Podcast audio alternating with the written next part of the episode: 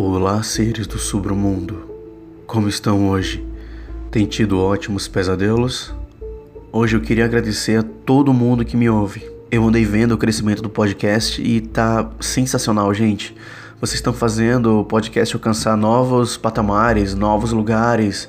São tantas mensagens que eu recebo de feedback que eu já nem imaginava que ia ficar desse tamanho. E é por causa de vocês que estão comigo desde o início e pelos que chegaram agora também que o podcast está crescendo.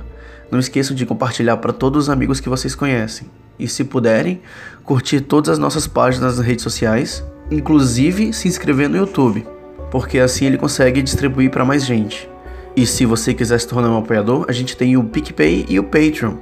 No PicPay é muito tranquilo, gente. É só você acessar o PicPay ou instalar no seu celular e procurar lá sobre o mundo. Aí você pode escolher qual a melhor forma que você pode colaborar, fica tudo na mão de vocês. Vamos para nossa história?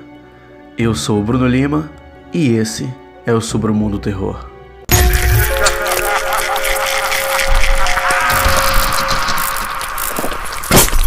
Sobre o Mundo Terror.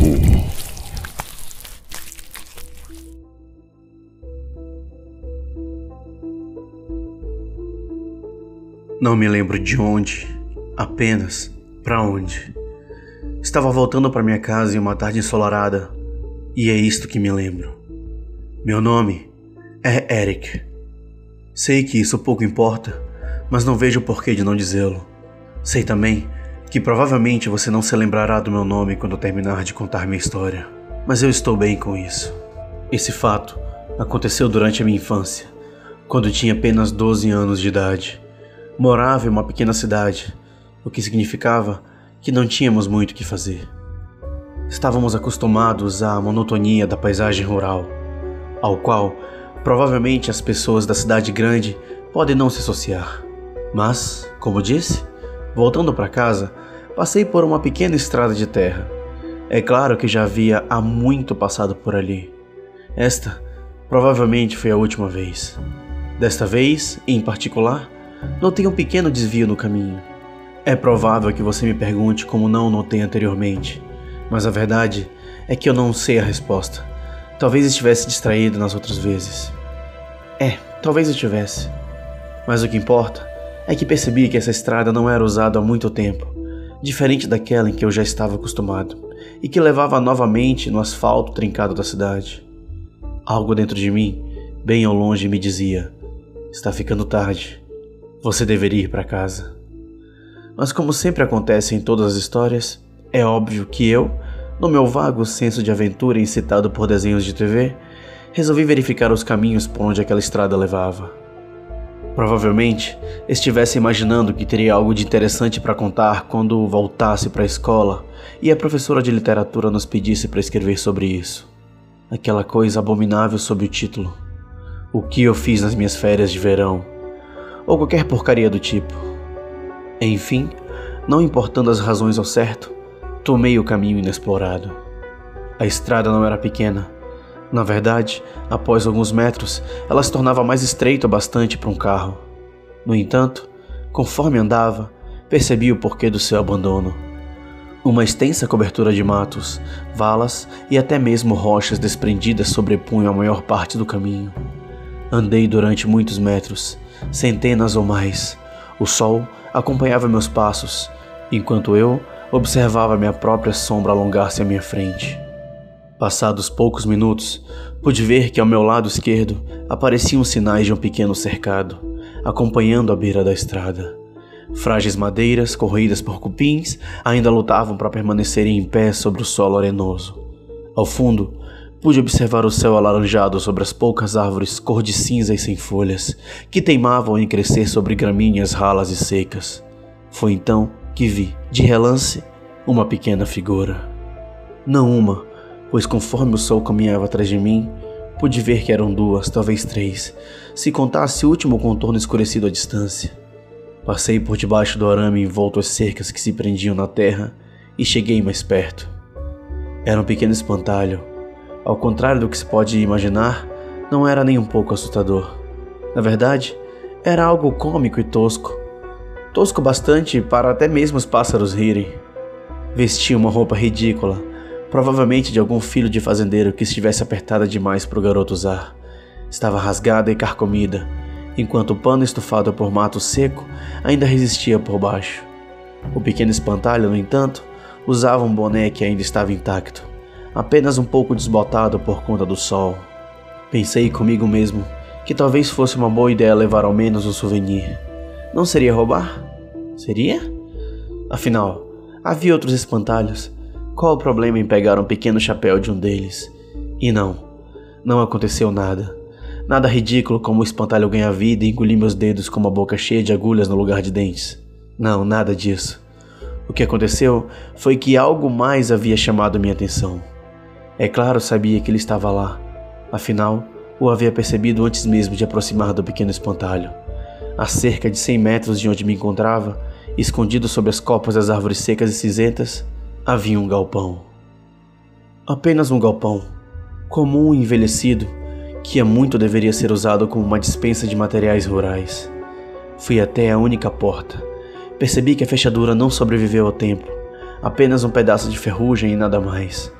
Empurrei a porta, que não ofereceu nenhuma resistência, e fiquei parado assistindo enquanto ela me revelava o seu conteúdo. Até então, me encontrava em um estado de excitação absurda e o coração acelerando conforme adentrava naquele mausoléu de inchadas, pais e arados. Agora, Aquela voz que vinha de dentro ficou mais forte. Volte, volte agora. Você já viu o suficiente. Mas o senso idiota de aventura ainda estava em mim. Havia um cheiro muito forte. Não um cheiro de podre velho característico de lugares assombrados que as pessoas estão acostumadas a ler, mas nunca senti. Era o cheiro de óleo, pretejado e estragado pelo tempo. Pude ver uma estranha máquina, eu acho que era uma moedora, ela estava encostada na extremidade do galpão, derramando líquido escuro que infiltrava o assoalho de madeira podre. Não havia muito, apenas materiais, sacos de semente e alguns poucos animais mortos, na maioria ratos. Um deles parecia se mexer estranhamente, mas observei melhor e pude ver que eram larvas brotando do buraco que um dia foi a sua barriga. Decidi que havia visto bastante. Estava na hora de voltar Sentia-me apavorado e um pouco enojado com o lugar. Não queria ficar ali. No momento em que me virei para a única saída, eis que vejo parado sobre a soleira da porta o contorno escurecido que, anteriormente, em minha ingenuidade, não dei nenhuma atenção. Ao contrário do que se possa imaginar, não era nenhuma entidade sobrenatural, nenhum maníaco vestido de alguma máscara assustadora. Era um simples fazendeiro, um senhor que provavelmente aparentava ser muito mais velho do que sua idade. A expressão em seus olhos era vaga, vazia. Em parte, foi o que fez meu sangue congelar. Ele não olhava para mim, olhava através de mim, se é que isso fosse possível. Um homem não ousava entrar no galpão do qual me encontrava bem ao centro. Apenas apontou em minha direção, murmurando lentamente: O boné, devolva-o. Confesso que estava apavorado apavorado demais para sentir vergonha ou algo do tipo. Apenas peguei o boné e andei o bastante para estendê-lo até o braço do fazendeiro. Ele o pegou, sem nenhuma outra palavra, deu as costas e desapareceu da minha visão. Fiquei ali, estático. Demorei um pouco para me recuperar do susto, recobrando melhor os sentidos. Achei que deveria pedir desculpas ao homem. Saí do galpão, deixando a porta atrás de mim entreaberta. Procurei pelo fazendeiro, mas não o encontrei. Quando passei pelo pequeno espantalho novamente, vi que o boné estava em seu devido lugar. Parei, no entanto, para notar melhor o segundo espantalho, do qual não havia me atentado anteriormente. Ele tinha longas palhas pretas que desprendiam de sua cabeça, talvez enegrecidas por óleo ou qualquer outra coisa parecida. A roupa era de um vestido simples e menos desgastado que as roupas do espantalho garoto. Neste momento, uma sensação de calafrios percorreu meu corpo. Tive a impressão de que algo estava errado. Saí dali, no início a curtos passos, e conforme me afastava, comecei a correr. Senti algo me observando. Não olhei para trás, exceto uma vez, e juro que quando olhei, bem ali, ao lado do espantalho garoto e do espantalho mulher, eu pude ver um terceiro espantalho, pregado, assim como os outros me encarando com os olhos vagos e vazios. usando algumas roupas do fazendeiro. Gostaram da história Seres do Submundo? Espero continuar trazendo boas histórias para vocês e muito obrigado mesmo por tirar o tempo de vocês para me ouvir. Boa noite e bons pesadelos.